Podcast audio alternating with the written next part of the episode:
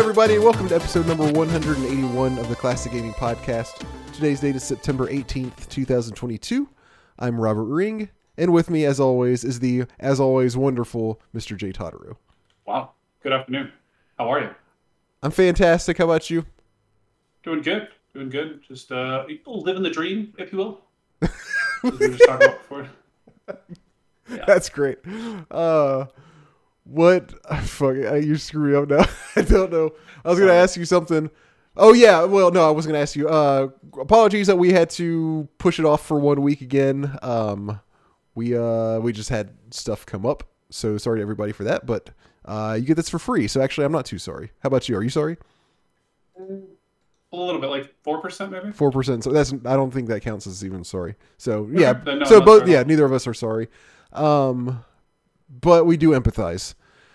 Jay, anything new with you, or do we just need to jump into uh jump into? Is it time to jump into games? I'm trying to think. Watching a lot of good shows right now. There's so much good TV. You start watching Loader yet? Loader? Lord of the Rings? Oh no, I've heard. Did we talk about this? I've heard like I don't think some people say it's good and some people say it's really bad. Don't listen to anybody. It's it's incredibly good. Okay, I just think- give it a shot. I think we did have this exact conversation. You told me to check it out. Okay, I you know I have not yet, um, but I will. Sure. I've been watching more Star Trek, and also there oh yeah. and there's um there's uh, an animated one, uh, Star Trek Lower Decks that my daughter and I both really love. So I've been watching that a lot, That's cool. and we're still going through The Office, which is which has been great. So I'm watching three shows right now. I tried watching The Boys that you told me to check out. I didn't really. You didn't like it. I didn't dislike it, but it was it was very like once for for me once I saw the first ten or fifteen minutes, like the re- I watched the first episode. I don't even know. I don't know if I got f- through the first episode. Like everything that happened after that point was extremely predictable. Um, so I didn't really. I didn't again. It what they were doing is fine, but I wasn't. I didn't feel like anything unex- like I just kind of could guess everything that was going to happen more. Like not like ahead of time, but like when they have somebody doing some sort of dialogue, it's like okay, I know where this is going. Let's move on to the next thing. Okay, this is what this person's saying. I know what's going to happen here. Like I don't know. I just it felt like they were kind of it was a little bit by the books, even though they're taking like a twist. It's like definitely a twist on the superhero genre. Once you catch a once like you catch on to what tone they're going for, I felt like they didn't really do anything unexpected with it.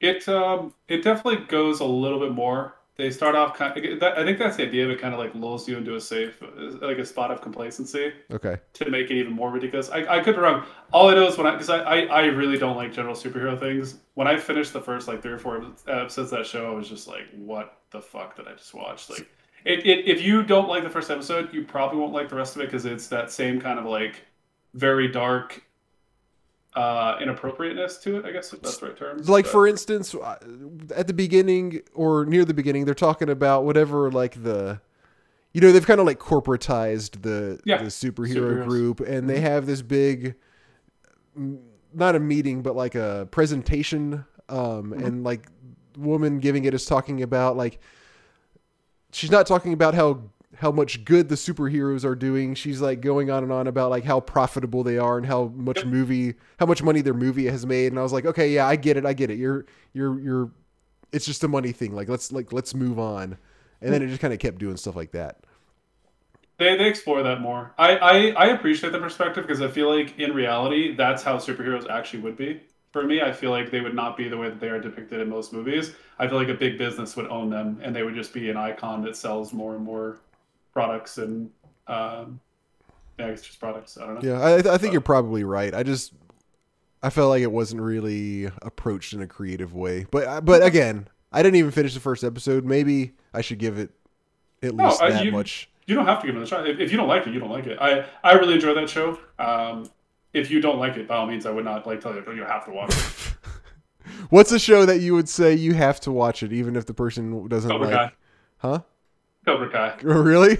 Cobra Kai is, is, is god tier. It is the like just melodrama. Everything relates to karate. Everybody's fighting at all times. Just obscene, pushing the envelope of reality. It's so fucking stupid. I love every second of it. Um. So even if you watched the first little bit, you're like, I don't like this, and you would say, no, you have to keep Yep, going. keep okay. watching it. Okay. Okay. There, there, it has its moments. It, it's just like I just finished the most recent season, which came out like a week and a half ago, and it's just it's just relentless. It's just so stupid, and the entire thing is just one big advertisement for Coors Banquet, which is just, which just adds to the level of fucking stupidity. That's all. I actually know some people who are in some of the like newer episodes. Some of the guys from Oh, my, really? yeah, some of the guys from my gym are you know Eric Oh, you- Anders Yeah, you know who else is in it? Sorry, who Tyron Woodley. Yes, yes. I think he might have. I'm not 100% sure. He actually came to our gym to film something a while back, and I wonder. And I. I wasn't there for it because I, I don't remember where I was. I think I was like. I don't remember what I was doing, but I wasn't Uh. around at this point. I wonder if it it might have been related to this because Eric Anders is in there. I think my coach might even be in an episode. Like I haven't like I see them post stuff about it every once in a while and I don't really look into what exactly they're saying, but yeah, I think a couple of the guys from my gym are in like some of the newer episodes. That's so funny. Yeah. Uh, okay, I'll, I, I I need I at least need to check out the ones that they that they are in. It's only the most recent season, but yeah. Okay, so I'll check that out and uh, and then go and then and then go from there maybe. Uh, okay, let's talk about some news. The biggest news uh, of the century is that the new Monkey Island game that we we know has been announced is coming out tomorrow. What? I'm pumped. I've been wanting It's to. that quick. Yeah, well, they they announced the game at the be- I want to say four or five months ago, like not that long ago, but it was this year. Yeah. Uh, and then they said that it is coming out this year. They just didn't have a date at first, and then sometime between the last, sometime since the last episode, they announced it, and it is tomorrow. So it'll be out by the time uh, this episode comes out. I'm gonna start playing it right away. Don't know if I'll have it finished, of course, by the next time we talk, but Yeah, you will. but there's a good chance, yeah. Uh, but yeah, I, I'm just like sitting there. I need like a new PC game, and I've been holding off on buying anything because I'm like, well, this is coming out, and that's probably all I'm going to be playing. Uh, so that's that, that's that's awesome. The the only other thing I have is that, uh, it's been announced that Suikoden one and two are getting uh, an HD remaster. It's I don't know why it's called. I mean, I don't. I I, know that this is like the story title, but I don't know why they didn't just say Suikoden one and two HD remaster. Technically, it is called Suikoden one and two HD remaster Gate Rune and Dunan Unification Wars. Sounds like some Kingdom Hearts shit. it does. yeah, it's getting it's not quite, but it is heading that direction. Yeah. Not quite there. I mean, those are that's just the title of the stories. Um, but like the original games didn't have those titles, so like they were just called Suikoden one and two. So I think it's funny that it's not good enough just to call them the one and two HD remaster. You gotta they just have to keep rolling. Uh, on So. Lisa and I went to the library yesterday, and we went into the section where they have like comic books and manga and stuff, and they had Kingdom Hearts manga there. Uh-oh. And I, I don't know which character it is from Kingdom Hearts, but the character on the cover is sitting like anime style on the ground and eating like a lollipop or uh, excuse me a popsicle. And on the the side of the like the what's it called the spine of the book, uh, they have a shorthand picture of it. So it just cut off of him sitting there with just this object protruding off the side of the book into his mouth. It could not be better. You can't see his hand or anything. It's just a blue popsicle. It, it like I saw. I pointed to Lisa like, "What the fuck is this?" And she's like, "Uh, I don't think this is supposed to be here." Then we looked at, it, we're like, oh, "Okay." That when we actually looked at the front of the cover and saw the full picture, it made a lot more sense. wow, It, it was pretty just great. I, I should take a picture and show you, but should have. it's pretty great. Uh, so so so so this remaster is coming out next year. It's on all the things. Um, and uh, oh, did I mention Monkey Island two is coming out or Monkey Island two? No. Fuck. When does it come out? Return to Monkey Island uh, tomorrow. I think it comes out at it does it comes out. I think it comes out at like 10, like it comes out a little bit earlier than games normally do. I, normally when games come out, they come out at exactly twelve in the afternoon my time, but I think this one's coming out at ten. So my day, I don't have anything to do tomorrow. Oh shit! I gotta. I have to go to the dentist. Not anymore. Put it out. Okay. What games have we been playing, Jay? Um, you want to go first, or would you like me to? Uh, up to you. Do you do you have multiple you're going to talk to? I do. Yes. Maybe you go first, then I go, and we can alternate. All right. All right. I only Okay, yeah, one, sure. Let's do that. yeah. Okay. Yeah. Let's let's do that. I'm gonna start off with the Teenage Mutant Ninja Turtles Cowabunga collection. oh man, they they have nailed it. I, I know. So Konami is the publisher. Who was the deve- Digital Eclipse was the developer of this collection. These guys fucking nailed it with this uh, collection of Ninja Turtles games. So this is a collection of classic Ninja Turtles games. Let me pull up the list. Okay, these are the games it has. I think I might have, we've we've talked about this when it was originally announced, but just to recap, it's got 1, 2, 3, 4, 5, 6, 7, 8, 9, 10, 11, 12, 13 games. Some of them are like different versions of the same one. But uh, just to go through them real quick, it's got the original NES Ninja Turtles game, the one that everybody hates, basically. Um, it's got the arcade game, the original arcade. It's got the arcade game port, which was on NES, which was called Teenage Mutant Ninja Turtles 2, the arcade game. It's got uh, Fall of the Foot Clan, which was the first Game Boy game. It has the arcade version of Turtles in Time. It also has the Super Nintendo version of Turtles in Time. It's got uh, Back from the Sewers, which was the second Game Boy game. Uh, Radical Rescue, which was the third Game Boy game. Jeez. The Manhattan Project, which was the third NES game, the one that this was the one that came out after the arcade port for NES. It's got the Hyperstone Heist, which was a Genesis game. Uh, it was another. It was a beat 'em up. I think the Manhattan Project was a beat 'em up as well. Uh, it's got Tournament Fighters. It's got. It's got. Oh, that's well, that's the last one. It's got three versions of Tournament Fighters, uh, which I believe is all of them, all three versions: Super Nintendo, Sega Genesis, and NES. Which Tournament Fighters was a Ninja Turtles fighting game. Um, so first off, the sheer number of games they have on here is is pretty pretty amazing. Oh, and That's also expensive. For the uh, the original arcade game, the arcade version of Turtles in Time, uh, as well as Hyperstone Heist, which was Sega Genesis, and the Super Nintendo version of Tournament Fighters. Those four have online multiplayer. Whoa.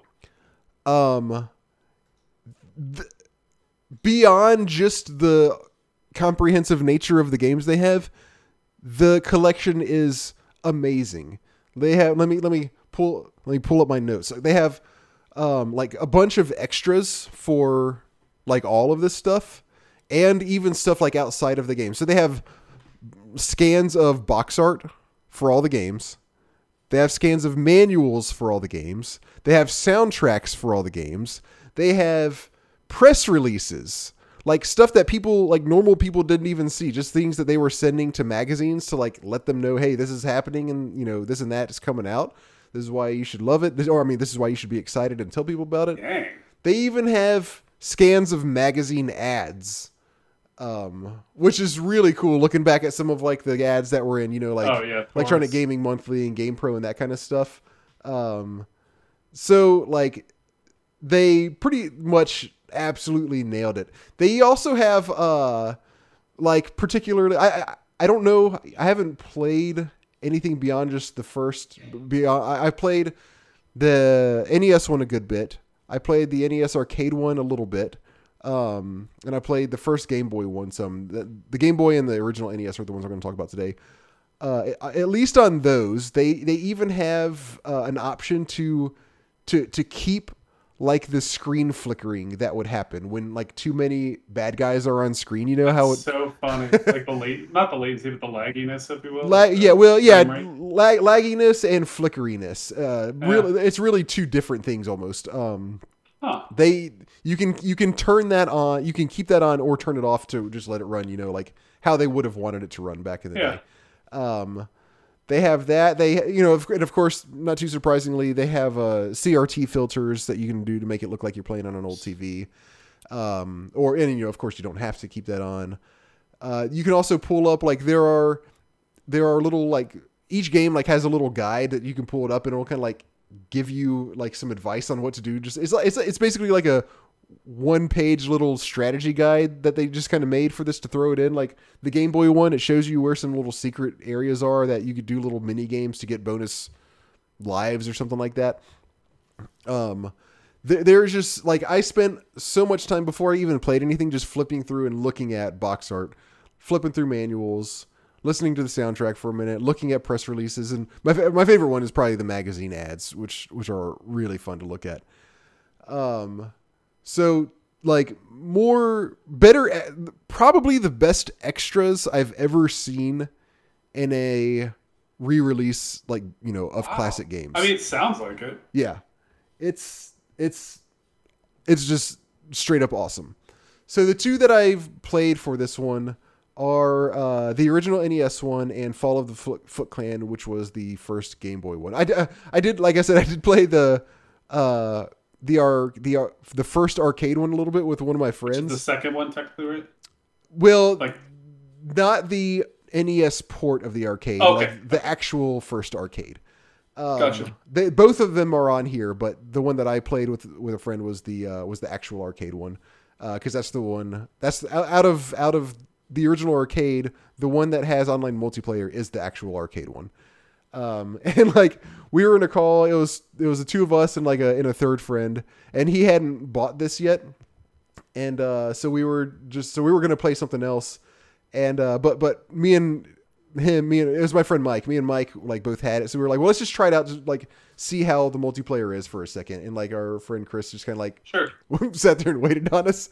we started playing like we couldn't stop playing. We went- we played like for the first through the first full two levels before we were like, all right, all right, fine, we'll stop and play something that you can play. But like that's how much fun we were having with it. It's it's Wow. it's just awesome. So let's first talk about the original NES Ninja Turtles game. It's simply titled Teenage Mutant Ninja Turtles. Um, this is one of the more infamous ones. I'm sure just about everybody listening to this podcast knows it by the um Water level? the water level. yeah. Okay. the water level. I hate the level so much. Everybody hates the level. The fucking seaweed. yep, exactly. The fucking seaweed. It's and I don't know if you remember, but there is also there are also little like electrical fields that turn on and off that you have to time just right to swim through. So this is what like maybe 20 minutes into the game or so, something yeah, like that. it's the second level, isn't it? well, it's kind of an open world game ish. Really? Um, yeah, you're you you remember the top down I remember the o- perspective? overview. yeah, so you're there's an overhead view and you're going around and like first like what happens at the beginning is April gets kidnapped and you, and you gotta go save her. What? Really? yeah. they took the story a different direction, I see. right, I know it's it's a big uh ooh, there's an awesome bird outside my window. Um they, they yeah, they, they took a big curveball on that one, but April gets kidnapped and you gotta go save her. Of course it's Bebop and Rocksteady that you have to beat. And you're you're it starts off in an overhead view and there are buildings that you can go in. Um some of the buildings you have to go in to like get farther because there's like you you basically go in and like there's a boss that you have to fight or you can Sure. go down sewer holes some of some of the you know some buildings you do or don't have to go in. Same with the sewer holes. Some of them you have to go into like because like one pops out in, a, in, a, in an area that you have to Huh. get to and it's it's not accessible in any other way. But some of them just like help you skip like some of them are better to skip because it's faster to get where you're going by not going. Like once you go into a sewer then it turns 2d side scroller action game. Just like if just like when you're in a building once you go into a building it turns 2d side scroller action and there's more bad guys and stuff when you're in the overworld there are some bad guys but it's ba- it's mostly big trucks or like bulldozers that you just have to avoid or else they'll run I over you kill forgot about the bulldozers. Yeah. You got to avoid those. They're usually pretty easy to avoid. Um, but eventually you do have to start going into buildings and sewers and stuff. That's where the bad guys, for the most part, are. That's where most of the action takes place. And even then, it's pretty tough. Um, like the there is a lot of stuff happening. A lot of the time, there are many bad guys on screen, usually at once, and it and it does the classic Nintendo th- side scroller thing of there will be platforms and then you'll jump from one to the next and as you're jumping some something flies off screen that's going to come hit you. And so it's like not impossible to avoid but very very difficult a lot of the time to avoid. Uh you get to switch between the turtles um Yeah, don't they have like individual life pools? yeah exactly Yeah, They- they do they have individual life pools and you can switch from one to the other at any time so oh, anytime. That's yeah, cool. yeah. Anytime you want. Uh, so it's generally good to not you know once one gets low on health, don't let them die because once they die, it's uh, l- lives to bring back dead characters are are much more rare than finding pizza, which refills their health.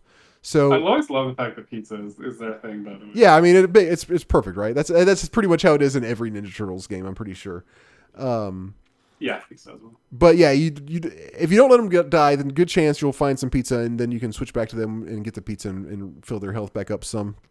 Uh, most people probably also remember that Donatello is by far the best character Yep. because not only does he have the most range, but he also does the most damage. Really, does he? I didn't realize that different characters do different amounts of damage, and I and I think it's just there are two levels of damage. They do Huh. like a little bit of damage or a little bit more damage is pretty much how it is. Um, Okay. I was playing as Raphael, who is the worst because he has no range I was whatsoever. gonna say Raph and Mike Mikey have to be garbage. Mikey is pretty bad, but he actually has like kind of some up and down range a little bit and a little bit more horizontal range. Raphael, he's he doesn't even extend his arm. He barely What? sticks his hand out I remember this. and he spins the sai Yeah. around. you remember that? It just spins around. I do remember that actually. he doesn't even stab with it. He just spins it. Uh, so so his range is absolute shit. But I noticed when I was using him that he did that he that I was able to kill some guys in one hit that were taking two hits with other characters, and that was when I was like, oh wow, I didn't realize that some of them do more damage. I guess that's why Donatello has so much range. He probably has less damage. So then I switched back to him, and I realized he does just as much damage as Raphael. So he has the most range and the most damage. So like Donatello is just the like you know straight up the most powerful Yeah. turtle out of all of them. Don't know why that is, but that's just how it happened for whatever reason. Uh, what I would normally do is if I was on a tough part, like especially on the uh, on the water level where Yeah. you, you can't attack, I would use Raphael as much as Smart. possible because you know I just get his health down and save the you know save save health for the guys who are going to make better use of it and, and be more powerful. Um, so yes, the after you beat uh Bebop and Rocksteady and save uh April, then they're like, "Well, I guess we're all done here." And then they go back home and they're ha- they're like, you know, their base has been ransacked and Splinter's missing. So now Splinter's missing and you got to go save Splinter. Um in the meantime, the Foot Clan has set up time bombs or I guess they're time bombs. They've set up some sort of bombs in the Hoover Dam. Uh, and they're gonna just they're just gonna blow it up. So you have to go diffuse the bombs just in the water, which are just in the water, uh, to save the dam. As we talked about a minute ago, this is the level that everybody hates because it fucking sucks and it's really hard. Uh, so first off, the controls are just as bad as underwater controls in any Nintendo game are. Uh, it's it's they suck. The controls suck. There are as you're swimming around, there are little areas where there are, as I mentioned, electrical fields that like go. They stay on for a little bit, and then they stay on for much longer of a period than they turn off for. Of course. So yeah, of course. So you got to sit there and wait on them, and then while you're waiting, eventually it'll turn off, and you got to go straight through, or else they're going to hit you when they come because they come back on so fast. This is all timed. The level is timed, and it I is I a was gonna mention that. Yeah. yeah. The level is timed, and they do they do not give you just about any leeway on the time. Like you have to play it and die over and over again to figure out first off what the best path is because there are different oh, paths you yeah. can take from screen to screen. Figure out where the where all the bombs are, what the best quickest paths to get to them are. Like, because if you have to turn, or if you missed one and you have to turn around to go get it, you're you're not going to have enough time to finish it. Like, you might as well just start over. You're dead. Um, and then so there's that. There are some parts that kind of like suck you down uh, into seaweed, and there are some parts where there's just seaweed and it doesn't suck you in. There are some parts that kind of suck you in towards seaweed, and you just have to mash A or B or whatever it is to swim really hard to get away from it. Oh, I didn't know you could get away once you get touched by it. I Yeah. yeah. you were dead. No, no, no. So the seaweed, Ah. when you touch it, it it damages you. It damages you. It's like electrical seaweed or something like Yeah. that. I think is the idea. Um, there is one part in particular where it's a whole screen of like a looping pattern. You start off at the bottom, you go up, you go to the left, you go up to the top of the screen, you go to the right, you go to the down a little bit, and then you go to the right to the far end of the screen. Like no mercy with just the bare minimum space in between, like with seaweed above and below you, or to the left and right, like the path that you're taking, there's seaweed on both sides of the path all the way through. And again, with the controls being terrible, this means that it's very, very difficult to swim through the seaweed without taking a ton of damage. This is where you will definitely die if you're playing it for the first time, uh, especially if you don't have like, you know, this is again 20 minutes or so into the game, so you might be really low on life on your like alternate characters and stuff like that. So you don't necessarily have three or four characters with a lot of health to keep switching through. Like you're probably getting pretty low on some, if not most or all of them at this point. Um, so if you can get through that, then it's still a matter of like just getting through the rest of the level with enough time to spare. Uh, there are some time bombs where they're like on the other side of two electrical fields that are really close to each other. Jesus. It's already hard enough to get through one in time. It's I don't even know if there's a way to get through both of them without getting hit. Like I wasn't able to do it. It so on some of these parts there is kind of like a current. You can't see it, but you can kind of tell your character is getting sucked into it. So if you time it right going in, then the current kind of helps push you through fast enough. But then you got to come back out. So now you're coming back out through two electrical fields that turn off for like a second with the current pushing against you.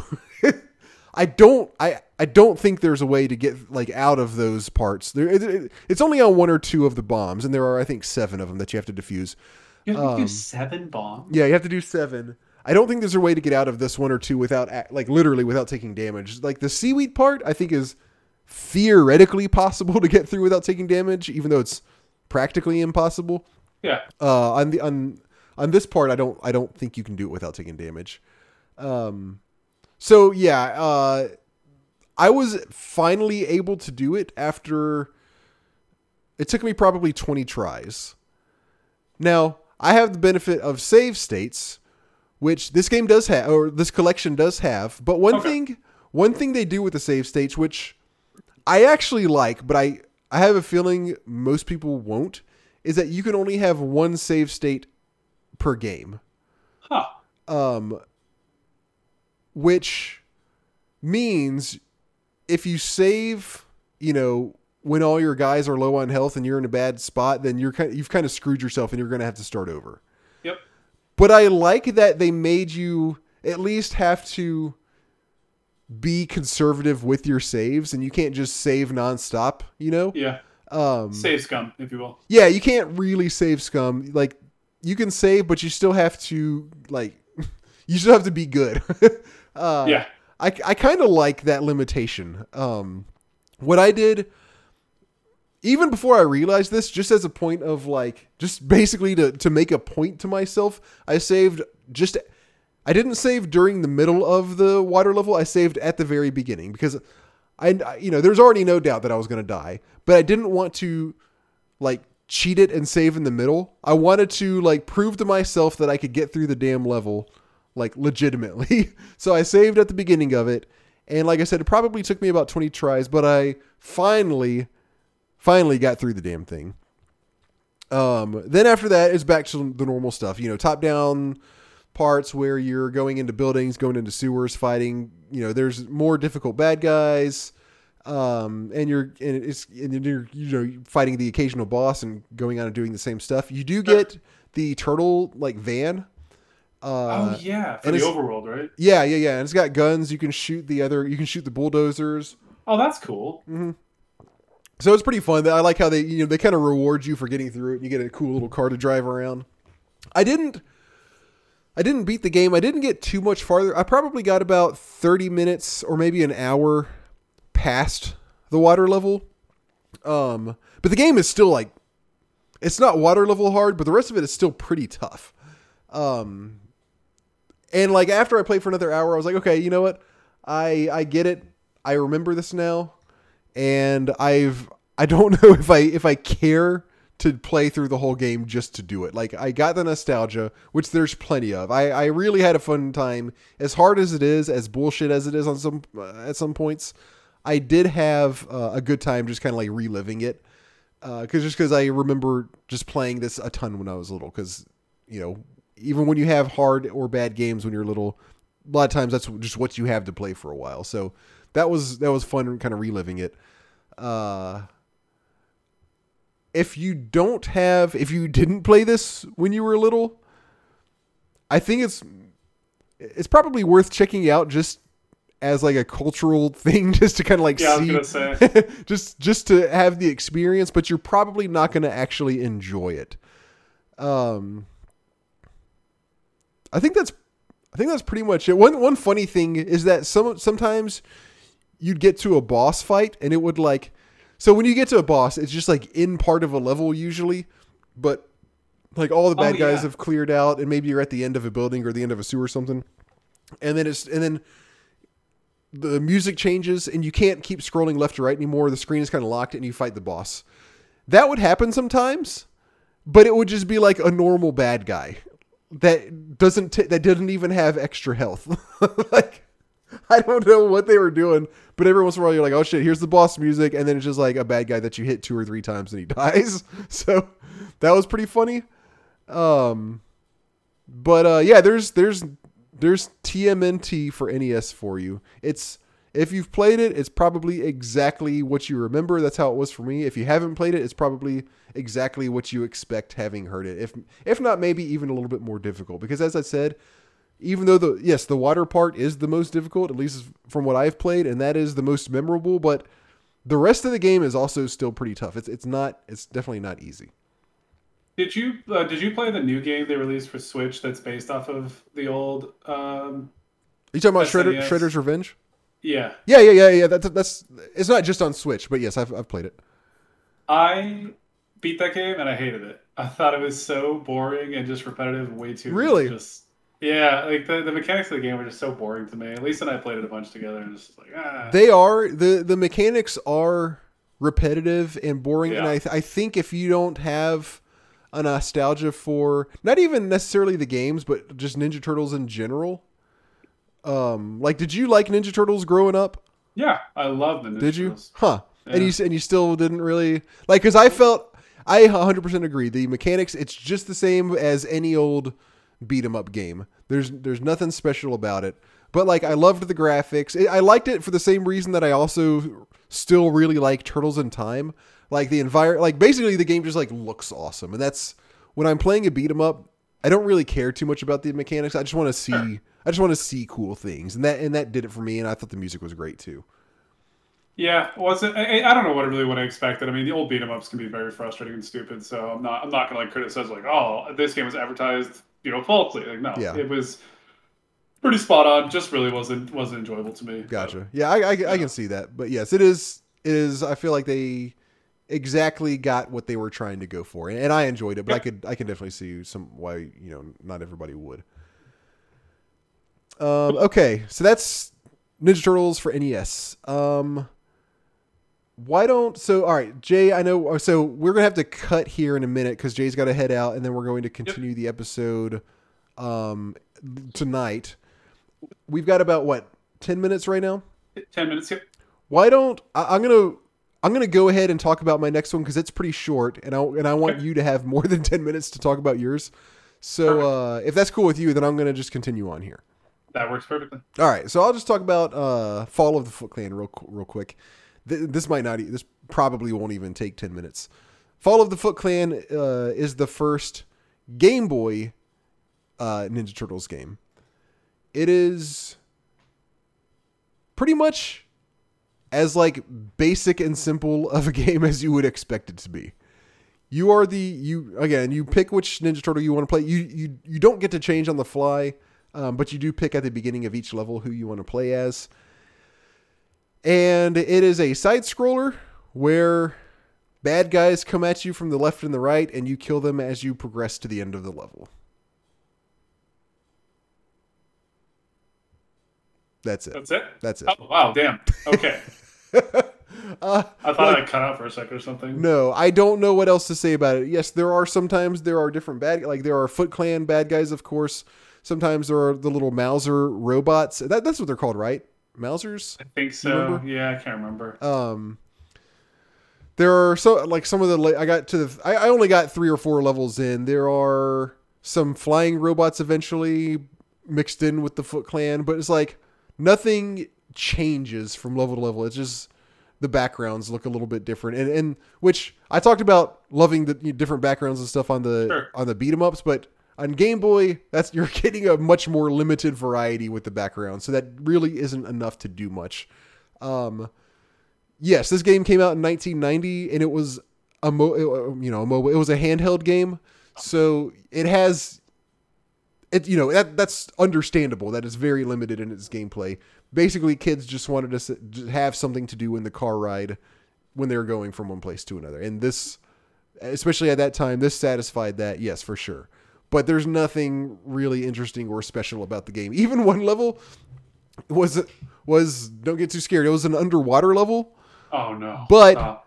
the mechanics were exactly the same. You're just walking underwater and you're not even slower or anything. Like you jump the same exact height, you move the exact same speed. Like nothing, no, like literally nothing changes mechanic wise besides just. Uh, all- The only difference is you see like water, you see the top of the water above your head, and there are fishes coming at you, instead like you know, more basically flying uh, instead of robots flying at you. That's that was all that was the biggest thing that happened. Uh so yes i love the fact that they had it on here. It's not a great game. It's not it's not one that i would say you you need to check out by any means. Um even even less so than the, than the nes one. I would recommend everybody check out the nes one even though it's not good. This one i don't really there's there's no reason to check it out you know unless you're just curious which which which i was. And like i said i played about the first three or four levels probably less than an hour. And i was like okay i see everything that this game has to offer. Okay so we had to take a quick well we were planning on taking a break for a couple hours because jay had to go do some stuff and then i basically fell asleep so we are picking up now um, more than 24 hours after we took a break since uh, right before you're hearing this I think I had just finished talking about Fall of the Foot Clan for Game Boy. Jay, um, I think our plan was for you to go next, and then we'll come back to me with my third game to wrap it up. Does that still work for you? That works for me. Real quick, though, before we get to that, I want to say that, as I mentioned earlier in the podcast, Monkey Island is coming out. What Oh is now today, and I've had a chance to play it for probably about 45 minutes, maybe an hour. That's it. yeah, because I had like I had a dentist appointment today, and I had like some errands that I had to go run, Okay. uh, things like that. So and stuff just kept just kept coming up. Um, but it is, it, is pretty much just outright awesome. Like completely lives up to what a Monkey Island fan expects. It, they they the writing perfectly perfectly captures the feel of the original games. Oh man, I am so far like I haven't even gotten very much into many puzzles yet. There's the way it's the way it's kind of uh, structured is that the first little bit of the game is more or less kind of a little tutorial area that just kind of teach you teaches you basic like this is kind of like what the puzzles are going to be like. You're gonna have to pick up objects and use this on that and do stuff.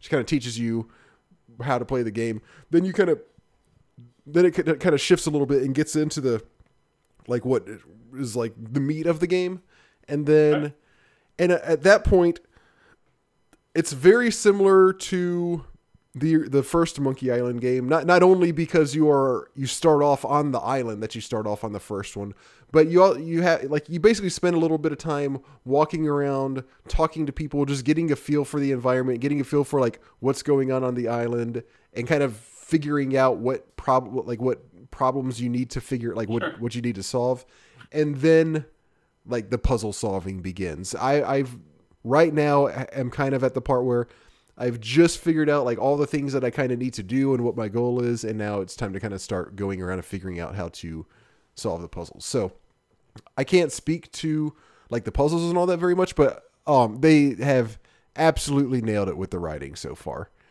I'm really happy to hear that. I, I that has to be a huge relief for you going It, into it. it really is, and I, and honestly, I wasn't.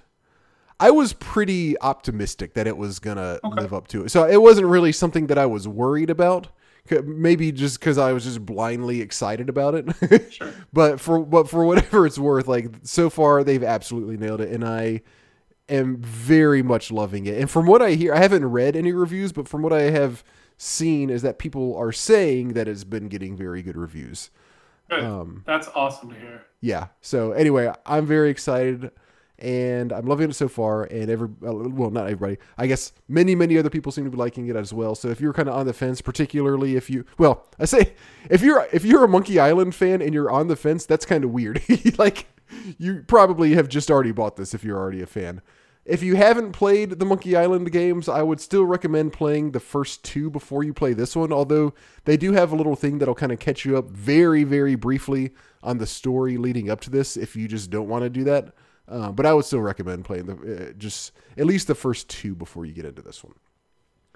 So there is my quick rundown on Return to Monkey Island. I'll talk about it more once I finish it. Let's get back to let's get back to our programming. Jay, what have you played for this episode of the Classic Gaming Podcast? Sure. And before I say that, I just want to say I'm really happy that it turned out to be really good for you because I know if it didn't, that'd be uh, a big uh, dampener for you. It would it would it would have been. So yes, thank you. I'm, I'm very excited. Cool. Uh, apologies if I have to pause periodically. I talk a lot, talk a lot at work, and so I may at, at times have to stop and like drink water and stuff because I, I I usually lose my voice towards the end of, of the workday. So Okay. uh, for this episode of the podcast, I played Gunstar Heroes for the Sega Genesis. Ooh, wow. Yeah, came out of nowhere, right? Yeah. And you'll never guess where I got this idea from. I'm gonna.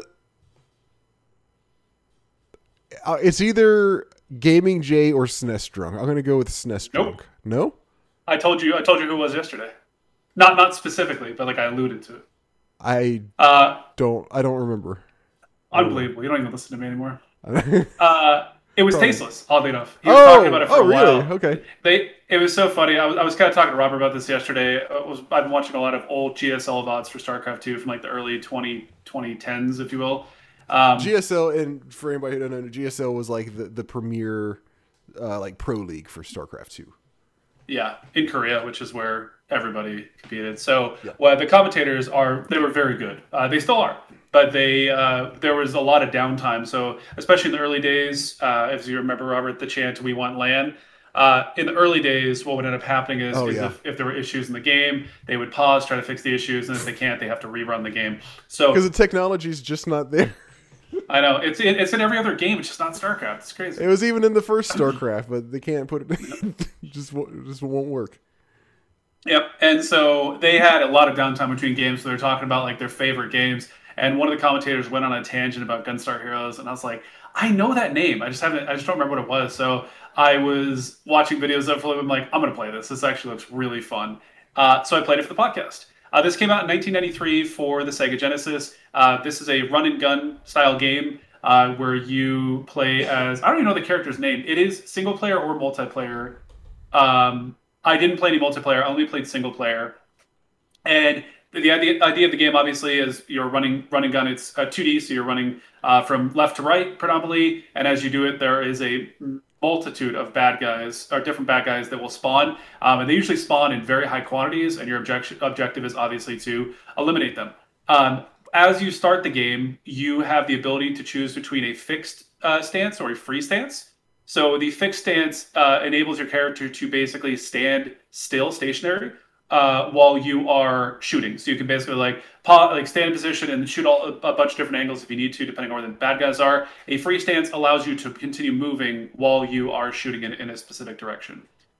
When you start the game as well, you get to pick one of four weapons. There's the homing shot, which is without question the inspiration for one of the weapons from um, what call it, Cuphead if for those who played Cuphead, the homing shot, it's exactly the same. It's even a green arrow, just like the one from from Cuphead, which is pretty darn cool. funny. Uh, and it does the exact same mechanic. There's the lightning blaster, which I didn't use too much. The flamethrower, which I used uh, almost the entire game. The flamethrower is insanely good. And then there was one called Stage, I think is the name of it, and I didn't use that one either. I only used the homing shot and the flamethrower. Uh, you have two weapon slots, and you can get a secondary weapon during the fight or during the levels, which you can alternate between. And you can also combine them at a certain point, which I didn't really understand how the mechanic worked too much. But uh, generally speaking, when you would get enough, when you got a, a decent amount of weapons going, it made a significant difference. And the flamethrower was supposed to be like a shorter range ability where you could basically shoot, you know, in an arc around yourself to protect yourself from incoming things. But the the the uh, what's it called? The diameter of the actual um, reticle, or not the reticle, but like the, the area that the flamethrower would impact is very large, and it does a substantial amount of damage. I found this to be like the most effective weapon against bosses in particular. It just has like insane, insane DPS, more than anything else I could find, and because of the area of the shot, it made it extremely easy to hit bosses, especially when they were like in motion, or if you're only able to hit them for a couple seconds before they would, you know, do something or phase in and out of the fight. Uh, throughout the game, you're obviously beating up bad guys. There are certain bad guys that drop items. Um, your health is very interesting in this game. It's not like you would think where it's like three hits and you're dead. You actually have a, a stat called Vitality, and it's basically just a pool of like 100 Vitality, like 130 Vitality. And if you get hit, you lose five or 10 points. And if you uh, get uh, a Vitality like cell or whatever it is, the thing that heals you, it gives you like 50 to 30 HP. So you actually can take a significant number of hits. The one challenge is but you're is, not is vitality it, it is HP, right? It's not yeah, yeah, it's just HP kind of mechanic. Okay. Yep, great question. Um, and so the thing, the interesting thing is like in a lot of games like this, when you get hit, you usually become invulnerable for like one second or something, or like 1.5 seconds. In this game, that I don't think that's the case. I don't think you're vulnerable for more than like a tenth of a second. If you get hit, if you get like cornered by something, you can basically get juggled until your character bounces enough around to where you get away from them to where you're not being hit anymore. Which can be oh, wow. really annoying, especially on bosses that like they, they have mechanics where they'll move around on the map and sometimes they'll box you to a corner and they will just bully beat down you into the corner and just deal, you know, half your life bar in one one like session of getting hit. So which can be pretty brutal. Uh, throughout the levels, there are mini bosses that are pretty straightforward. Kill them before they kill you. They have really simple mechanics. And then usually at the end of the level, there's a boss that you have to defeat. Uh, and I forgot to mention, before you start the level, you get to choose one of four levels to start with. And after you beat the level, then you go to the next one, kind of like Mega Man in that regard, where you, you can pick the ordering of the, the levels you want to do. Uh, and certain levels were definitely harder than other ones, so there was probably a right way to go about it. I just did them randomly, just to try them out and see what the different levels were like. Mm-hmm. Certain ones were definitely easier than others, so there's. I, I honestly think it's probably the ordering that they're listed in is the easiest way to do it, so that you just don't waste too much of your health. Uh, when you finish a level, you do get healed, and if you die, I don't know that you can ever die for good. I think you go back to a checkpoint with like 100 vitality, aka HP. So, so there's um, like no such thing as a game over. Is that what you're saying? I didn't get one, and I died a lot. Okay. So it it didn't say like there was a number of continues as well. Like every time I would do a continue, uh, it wouldn't tell. And like one of the times I got to a boss, and I just sat there and continued over and over and over trying to beat it uh, because I just could not figure out how to do one of the mechanics that it was doing. Okay. Um, music is really good. Like surprisingly, really, really good. The the visuals again, they're really great. They're easy to understand. Um, and what's really surprising is there's not any issues with like frame rate or mobs like going transparent randomly because of how much is going on. There are times when there has got to be 15 different sprites on the screen at once. There's a lot going on, and the game does not slow down uh, from what I could tell at all. And I will say, usually on emulators, you will see those issues on the emulators as well. So if the actual system had it, the emulators will also really have, which I don't think is a big surprise.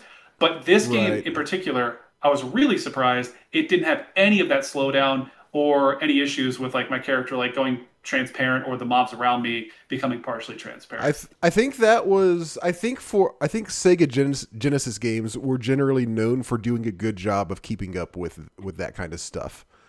Um, That makes sense. It's just really impressive. Like It is impressive. when you play this, it's just it's kind of crazy. It is impressive, but it was mostly, I believe, Super Nintendo, like Nintendo, obviously, but also like Sure. Super Nintendo that really had trouble keeping up when there was a whole lot going on. And I think, again, I could be wrong, but I believe that was a, a kind of a common thing for the Genesis. Was it was it was generally able to handle a lot of stuff going on at once with, without doing that. My my like the quintessential issue of that issue for me is uh, UN Squadron for Super Nintendo. Mm. That game because there's so much going on between all the different aircrafts and ground units, and then there's obviously the bullets that are going around. That game always had latency issues for me, so that's kind of why. Makes sense. Yeah, I, I believe it for sure. And um, back to what you're saying about the graphics. So I've I've played this a couple times. Not, I don't know why, but I, I've never gotten very far. Even though it's an awesome game. Like I've I've launched it a few times on the Sega Genesis Mini, and it's an awesome game. And both times I've played it for like 30 minutes, and then thought to myself like, okay, I'm gonna come back to this tomorrow and play it some more. And then I just never have. I don't know why, because it's awesome. But yes, the graphics are really like it's about as good as it gets on Sega Genesis. Yeah, and the one thing I want to say on the graphics as well is it's very legible. You know, with everything going Yes. on on the screen, it's really easy to tell where you are, where the bad guys are, like what's good, what's bad. It's really easy to determine that. There are a lot of games like this where it gets extremely visually overwhelming, and you're just like like Contra, like you're just kind of like I I'm over it. Like I'm getting hit by shit. I don't even know where it is. Like I don't even know where the guy came from. I'm getting hit by something, right? So Mm-hmm. I really appreciate about this game. It was very easy to understand where I should and shouldn't be. So. Awesome. And I think that's it. Let me double check my notes. Yeah, I'll just say again, the music was awesome. Uh, if you had a chance to, to listen to it, the music, the soundtrack for it was pretty, pretty cool. So, Okay. Um, so that's it for you, right? yep. Gunstar Heroes. That's definitely a solid one.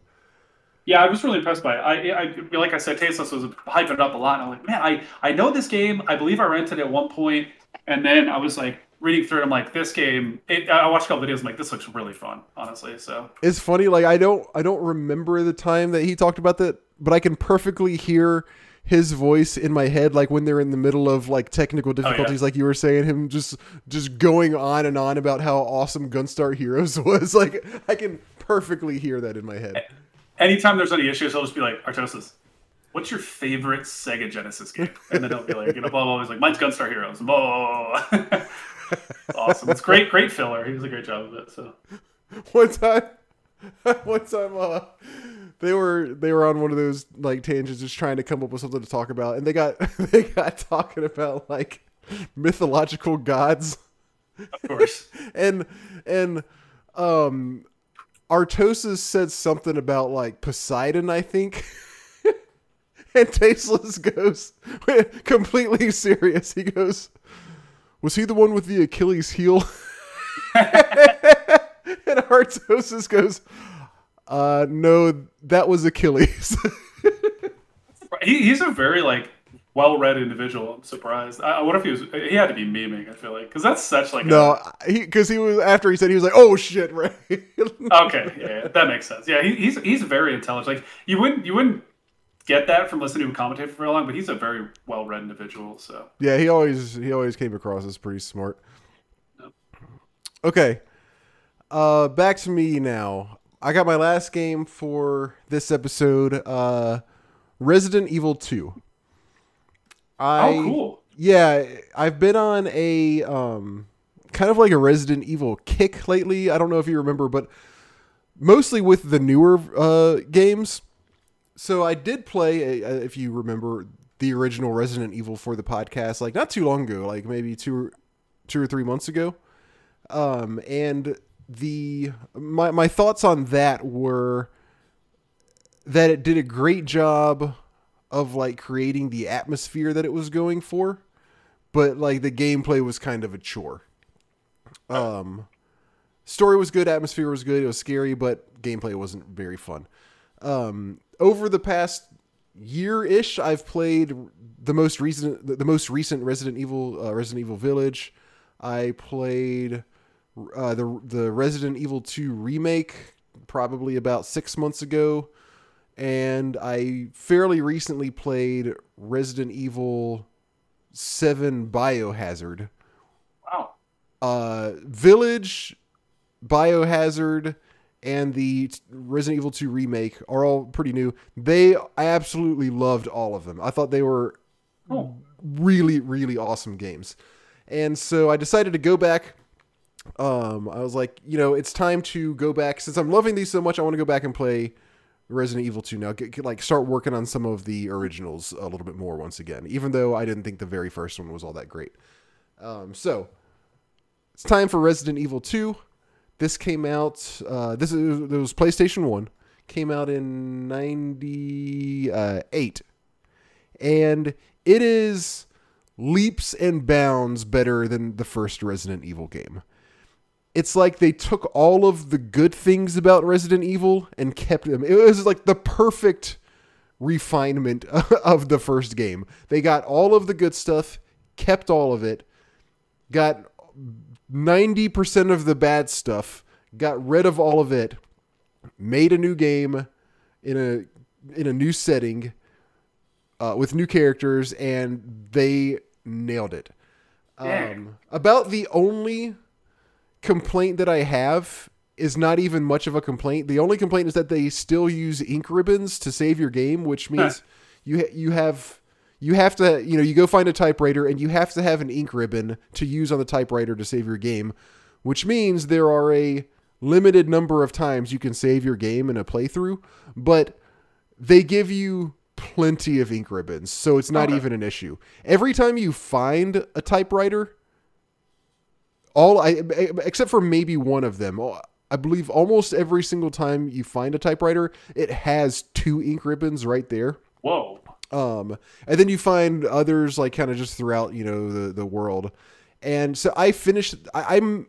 I might not have even used half. I might. I probably used about a little less than half of the ink ribbons that I found in the game. So That's crazy. yeah, so there are plenty. Even though you still have to use them, there are plenty to where it's not an issue. Um. So the the setup for this one, obviously, it's a it, you know it takes place after the first one, or maybe not obviously, it takes place after the first one. You're in Raccoon City.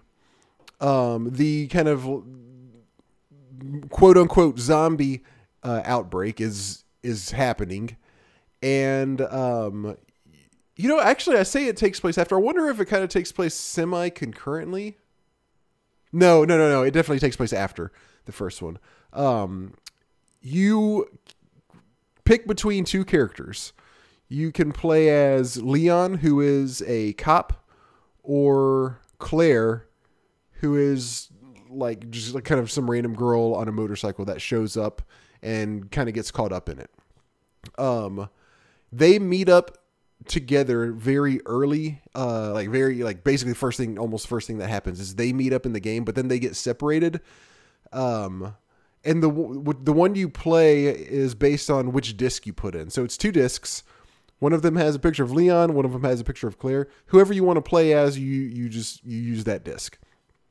Uh and both of the scenarios are a little bit different because you know when they get split up one character has to go this way one character has to go the other way. You both end up like in the same build like so the the bulk of the game at least the fir- at least where, where it starts off it takes place as, as opposed to a mansion which was the first one this one takes place primarily in a police department.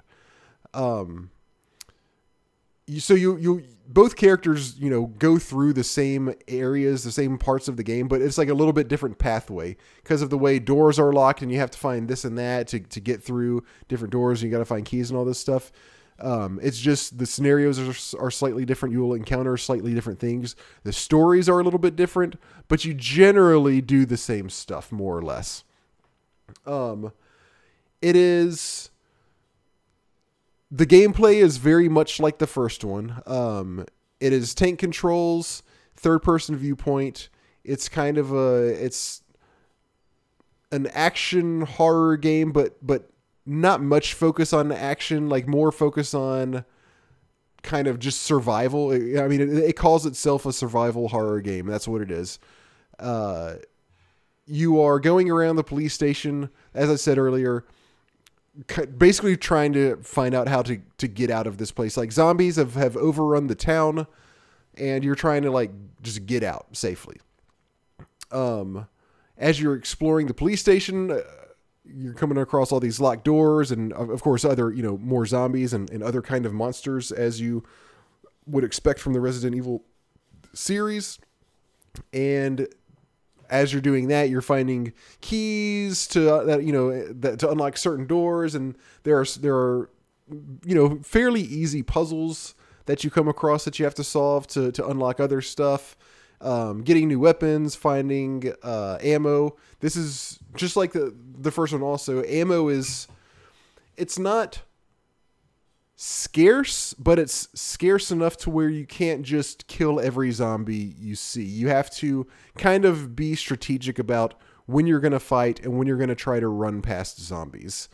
Um, it's de- ammo is not at all plentiful, but you if if you play smart, you you do have enough. Um, and again, that's that's that's a theme that that's a trope that's common all throughout the Resident Evil games for for the most part. Uh, another awesome thing about this one is that the maps, like just like the map screen when you when you pull up the map to see where you are and where other stuff is, they are much much much easier to follow than in the first Resident Evil game. Uh, and also when you find a key you can actually tell by looking at the map like what you might not be able to tell it's it's not it's not very it's not extremely intuitive but you can figure out what door the key goes to. Like you find key you find like in this one you find keys based on card suits. So you find a club a heart a diamond and a spade key. Um, each of those gets its own color on the map so you, once you kind of figure out what color a key goes to uh, like f- looking at the doors on the map, then you know where to go. As opposed to the first Resident Evil, where it doesn't give you any of that. You just find a a shield key, and you're like, well, which of the 100,000 locked doors that I've come across, which one had a shield on it? I have I have no clue. I don't remember.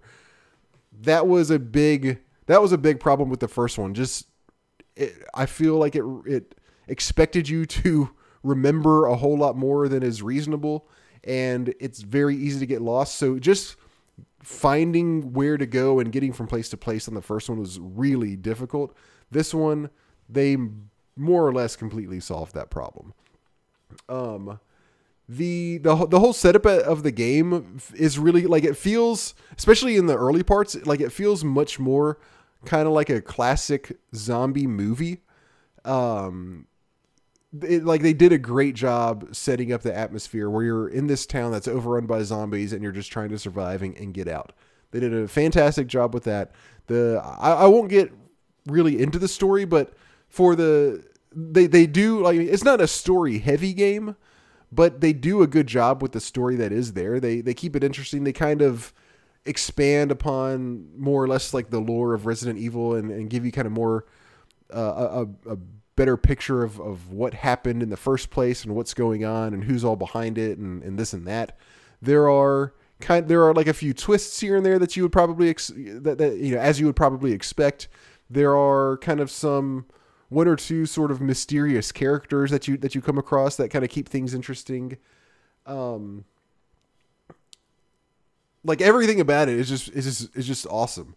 There are so there are not many boss fights in this one, which I don't have a problem with because a lot of the times boss fights in Resident Evil games to me are frustrating because or at least in the in the original ones they're they're frustrating because because of the tank controls.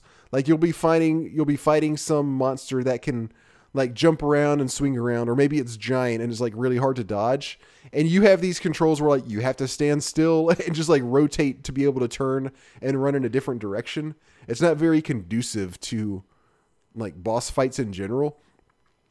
I feel like they did a pretty good job with the boss fights in this one. There are not a lot of them. In fact the the first one like at one point I was like, are there even going to be boss fights in this game? Because I played for a very long time before I even came across a single boss fight. But another thing that's cool about it is that they are staggered in like an uneven way. And it feels kind of more natural the way you come across them. It's not like, okay, it's been 45 minutes, probably about time for another boss fight. In this one, I played for uh, quite a while before I even came across the first boss fight. And then the second boss fight was probably less than 15 minutes after the first one. So it kind of keeps you guessing. You you really don't know what to expect. Um, it does ha- so when you beat the game, which I only uh, beat the game with Leon. I I played a little bit with Claire, but I just I kind of moved on to other things. I didn't play much of it with her, but so I played as Leon. What's what's awesome is when you beat the game, then it basically like your save becomes like the next per the beginning of the next person's game. So you will switch discs and then you're going to play through as Claire. Not only does it change the scenario a little bit, but it actually adds some things. Like there's a whole nother there's this is a minor spoiler, I guess. Uh, and you pro- anybody who's seen anything with uh, regarding the Resident Evil 2 remake will already probably know about this. There's Mr. X, which is this kind of just big badass bad guy who you can't kill. And sometimes you'll be walking down a hallway and he just starts coming at you. And you're like, well, fuck, my, my plans are fucked. I, I can't really do much about this. I just have to run. And that adds kind of another horror element on top of everything. So he opens up when you get to the the second per as far as I know, it's whoever you play second, he's in their scenario. I I, I could be wrong. It might just be Claire's either way, but I think it's I think it just depends on whoever your second character to play is.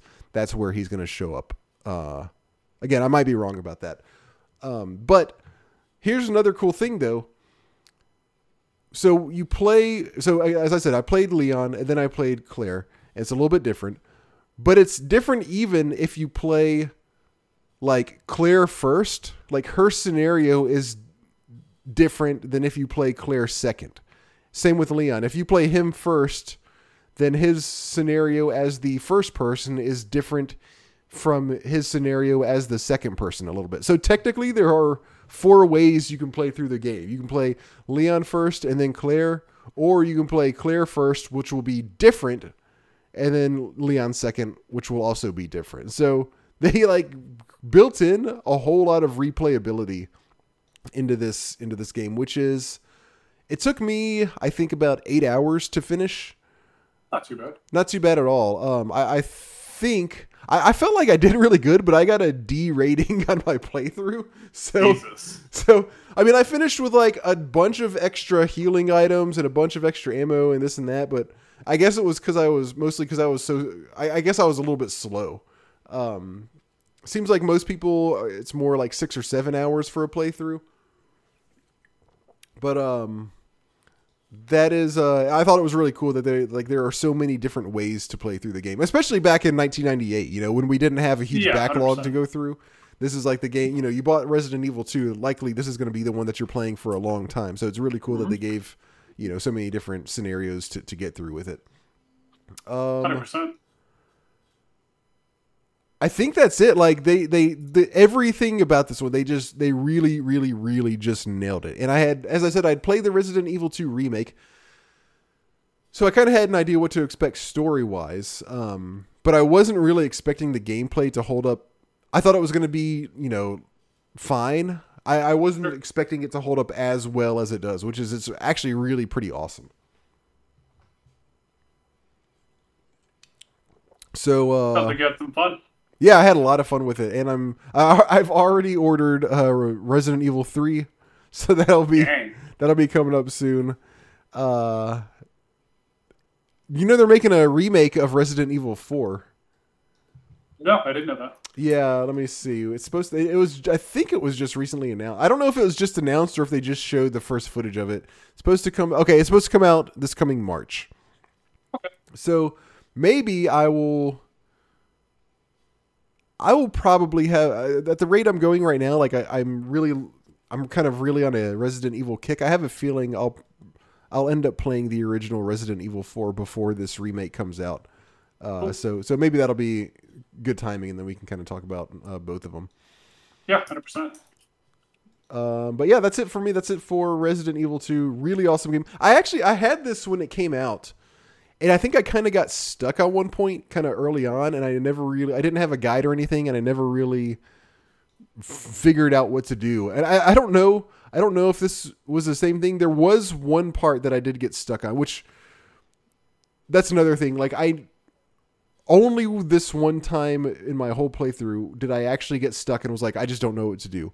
It does a really good job of like just kind of keeping you going. Even though there's puzzles, they're generally easy enough to solve that you don't really get stuck on one for a long time. It did not have the frustration of like, well, I just I'm screwed now because I can't figure out what I'm supposed to do, except for this one time.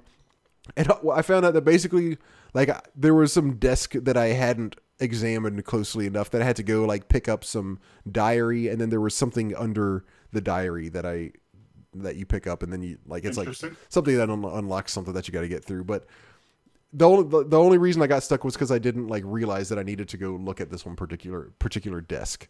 Um, but overall, like yeah, they did- they did a fantastic job with with kind of keeping it going and not making it just impossible to figure out what you're supposed to do.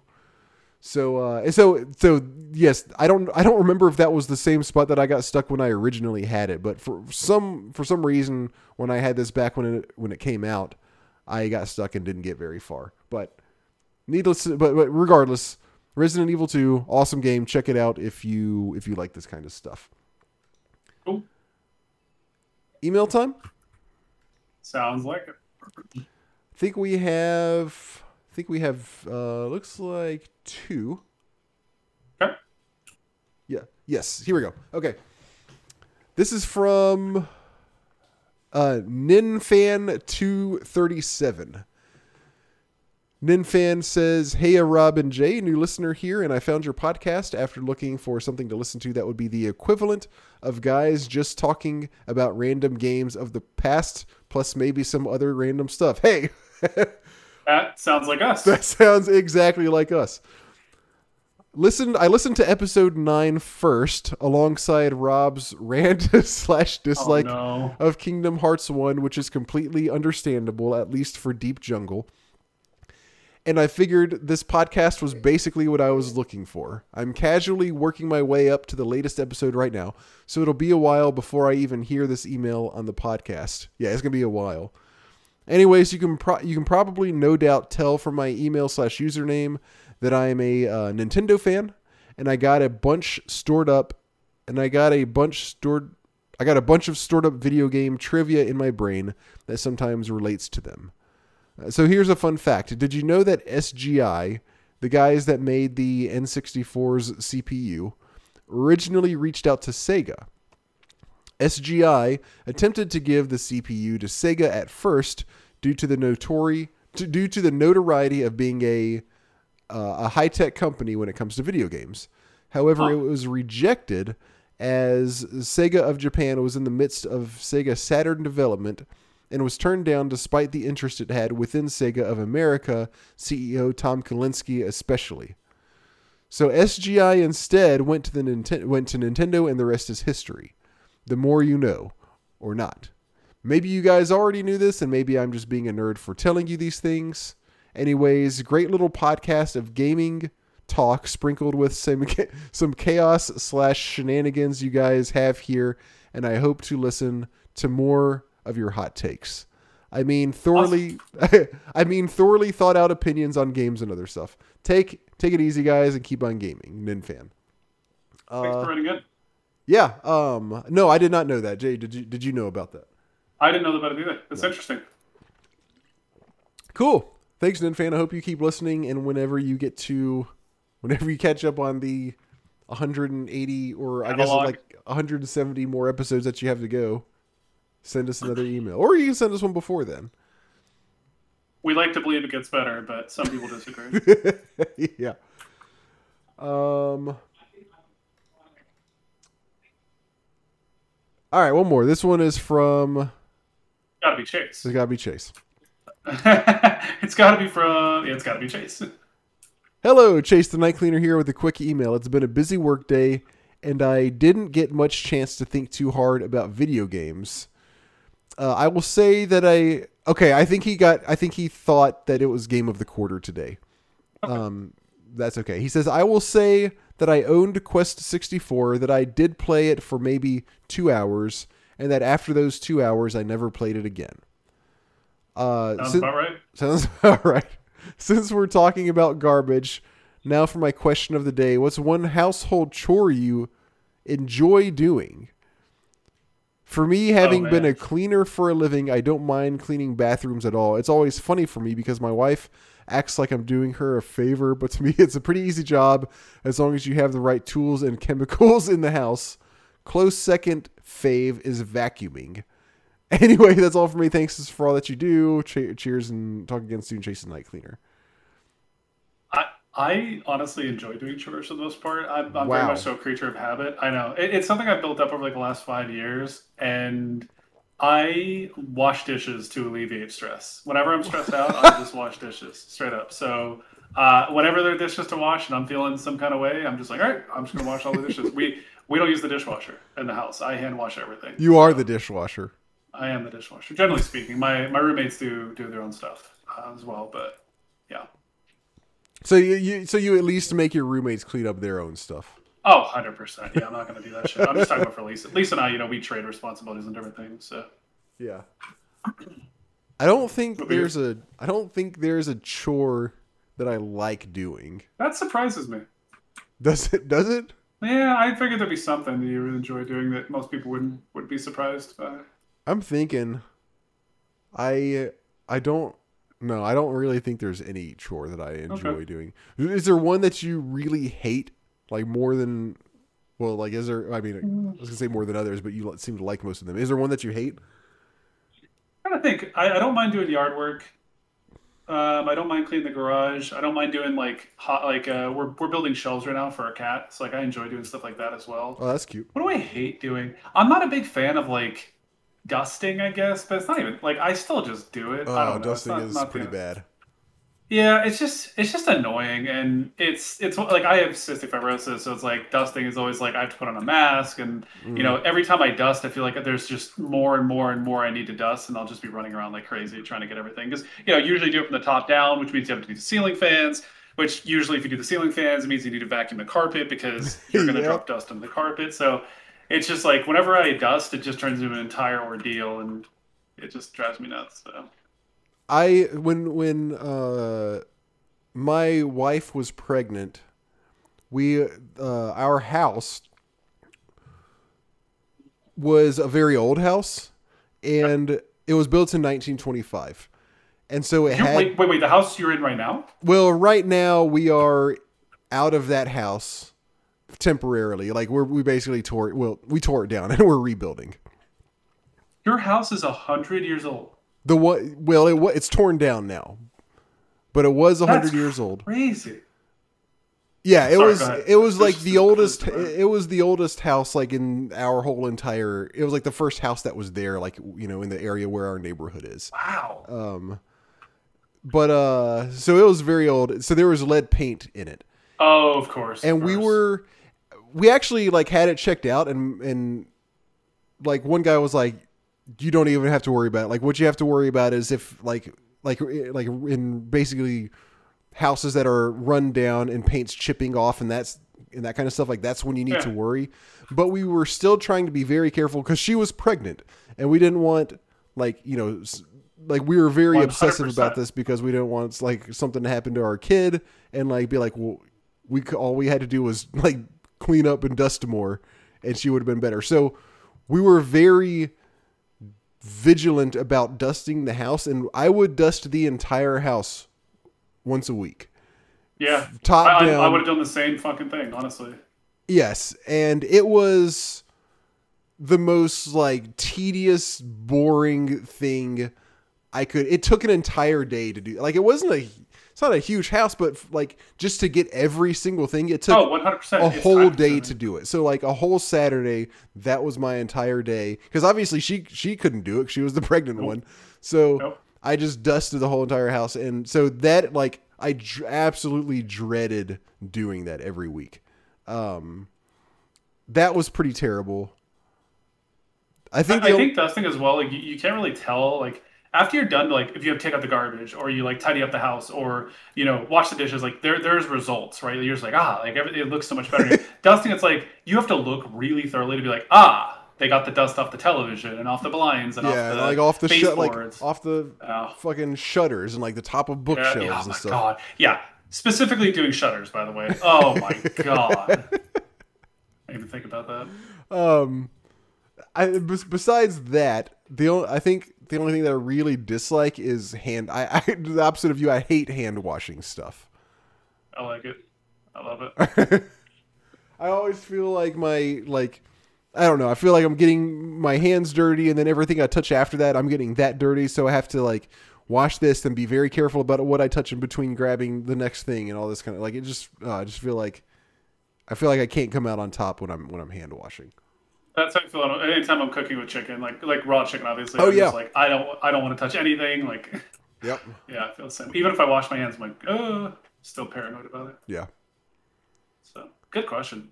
Good question. Thank you, Chase, as always. Um, that's it for our emails. Do you have any uh, uh,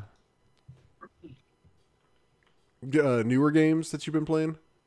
Uh, I will tell you, I, I started playing StarCraft a little bit again. Just like I played a couple games, and it is so funny because the first game I played, I was in Discord with people, and they were watching me play, and like they were asking me questions as I was playing.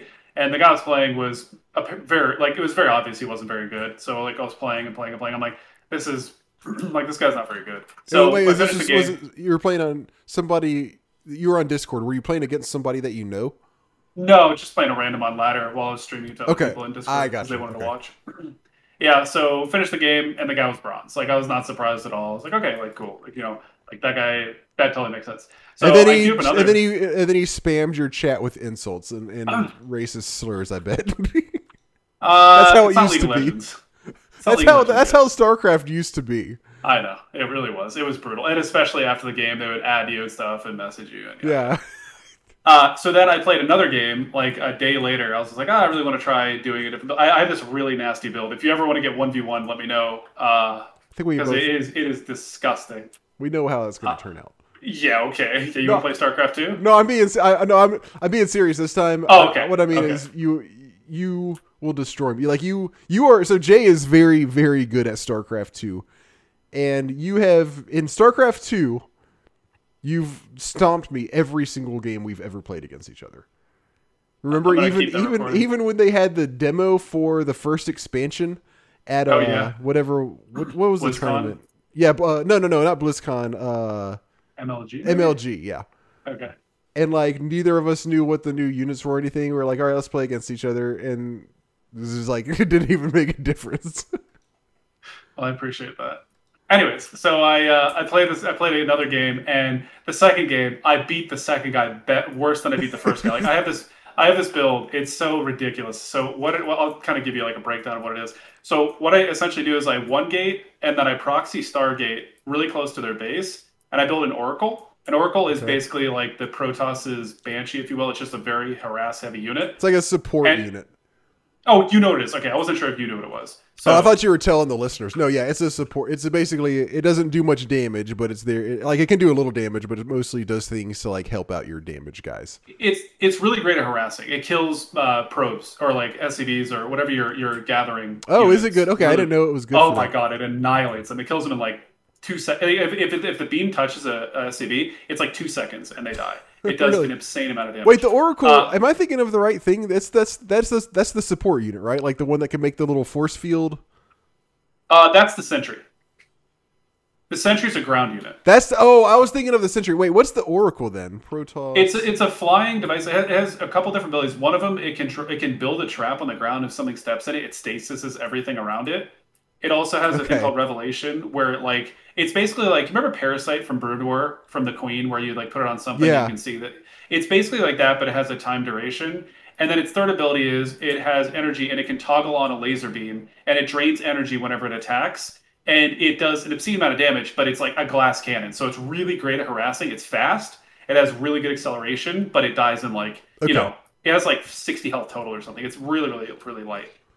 Uh, so the build is I proxy a Stargate, I build a cent or I build a uh, Oracle. You got me saying it now, and I go to this guy's mineral line and I just like kill like five or six SCVs. So it's like a really Okay. good start. So I build a second one, and I have the, I have one of them hovering on the south side of his base, and I fly it in to draw his marines over. And then the second he does that, I pull away and I bring the other one from the north, and I kill like another six SCVs. And I'm doing that like three or four times, and, and I'm just like killing a couple SCVs here and there, a couple, and then eventually like he starts building Vikings, getting really frustrated. Meanwhile, I'm I'm on three base with Colossi, about to walk at this front door. And I uh, hallucinate Colossi. So, not only is he like f- having to deal with all this fucking shit, then Oh, you yeah. then you walk up with three colossi. I, I have Colossi, and then the best part is I hallucinate other more Colossi so that his Vikings will kill the hallucinations first. So, uh, and also the hallu- I hallucinations. hate you just Widow Mines. listening to this. Bro's brutal. So I beat the guy. He was diamond one. I went from Shit, bronze I bet to he was so diamond pissed. one game. Yeah, I, I was very like he didn't say anything. The, the guy I beat in bronze, he was like you know GG like well played whatever. The guy in diamond didn't say a fucking word. The guy instantly left. I couldn't believe it though. I was like I was expecting the guy to be like silver or something because like it like not to like blo- boast, but it was like it was so easy. Like the guy, it, there was not a single moment. And actually, at one point, by the way, I had a really good observers on the map, and I saw his dropships coming in, and I had blink, and I sniped two full dropships before they even deployed like more than two units each. It was so brutal, Holy shit, but it was it was great. It was a good time. So that is brutal.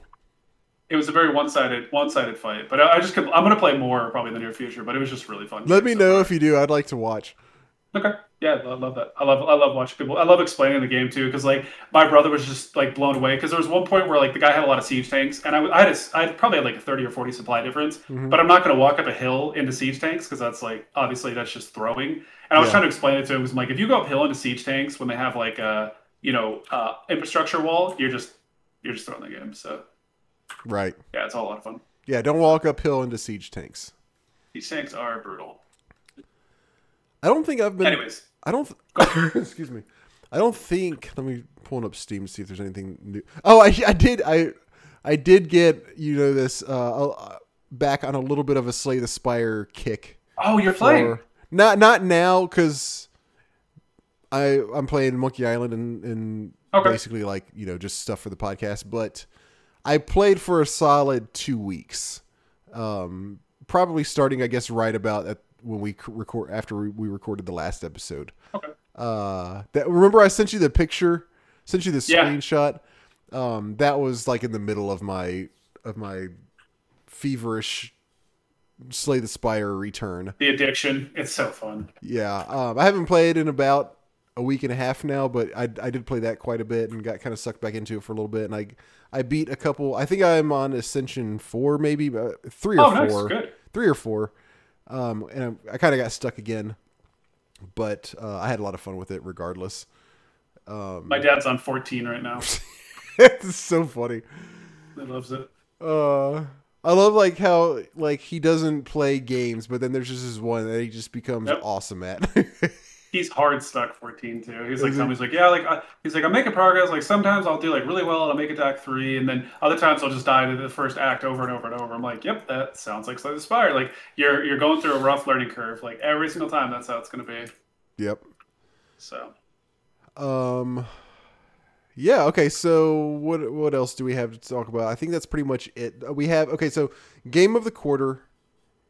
Uh, is our next episode. We're playing Quest sixty four, as uh, Chase alluded to in his email. Um, Jay and I are both playing it. Qu- uh, game of the quarter is where we can plan it ahead of time. We both play it, and we would and we like you know our listeners. If anybody else wants to play it, just do it and write in an email about it, and we'll kind of incorporate that into our discussion. Um, Jay, what's up, sir? what if you don't want to do this? That's fine. What do you think about doing our next episode in like two weeks instead of three, since we're a little bit behind, just because it's game of the quarter, so we don't get caught um, with less time for the next game of the quarter. Is that too? Okay. Is that too hard? Uh, it might be. I mean, I, th- I think we can kind of plan for it, and then if we need to make any changes to it, I think that might be okay as long as you're cool with it. Okay, yeah. So like for me, it's it's it's easy because I already have another game that I can talk about, and actually I've already played. I've already played Quest sixty four. Also, like I've somehow managed to. Oh, did you beat it? No, I didn't. Oh, you don't want to say. Okay. I've I've managed to squeeze in a lot of games lately. So like for me, I could I could do the damn episode tomorrow. Um, Okay. So like, if you are able to do it in a couple weeks, let's do that. But if not, then we'll just do three weeks as as usual. Sure, let's plan for it, and then I'll let you know if anything, anything changes. That. Okay, so any so our listeners who if you want to get an email, try to get it in if if you want to make sure that your email is in for the episode, um get it in with like like in less than 2 weeks from now. Like we would like I would say maybe the weekend of the 30th like sometime maybe the 30th or October 1st or October 2nd would be when we are going to record next if we are able to hit the 2 week mark. If not, it'll be the week after that. So if you want to 100% get your email in for that episode, just write in by then.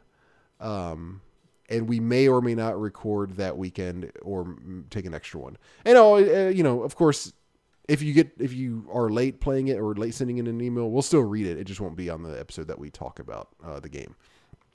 So that's Quest 64. One other kind of minor uh, quick announcement.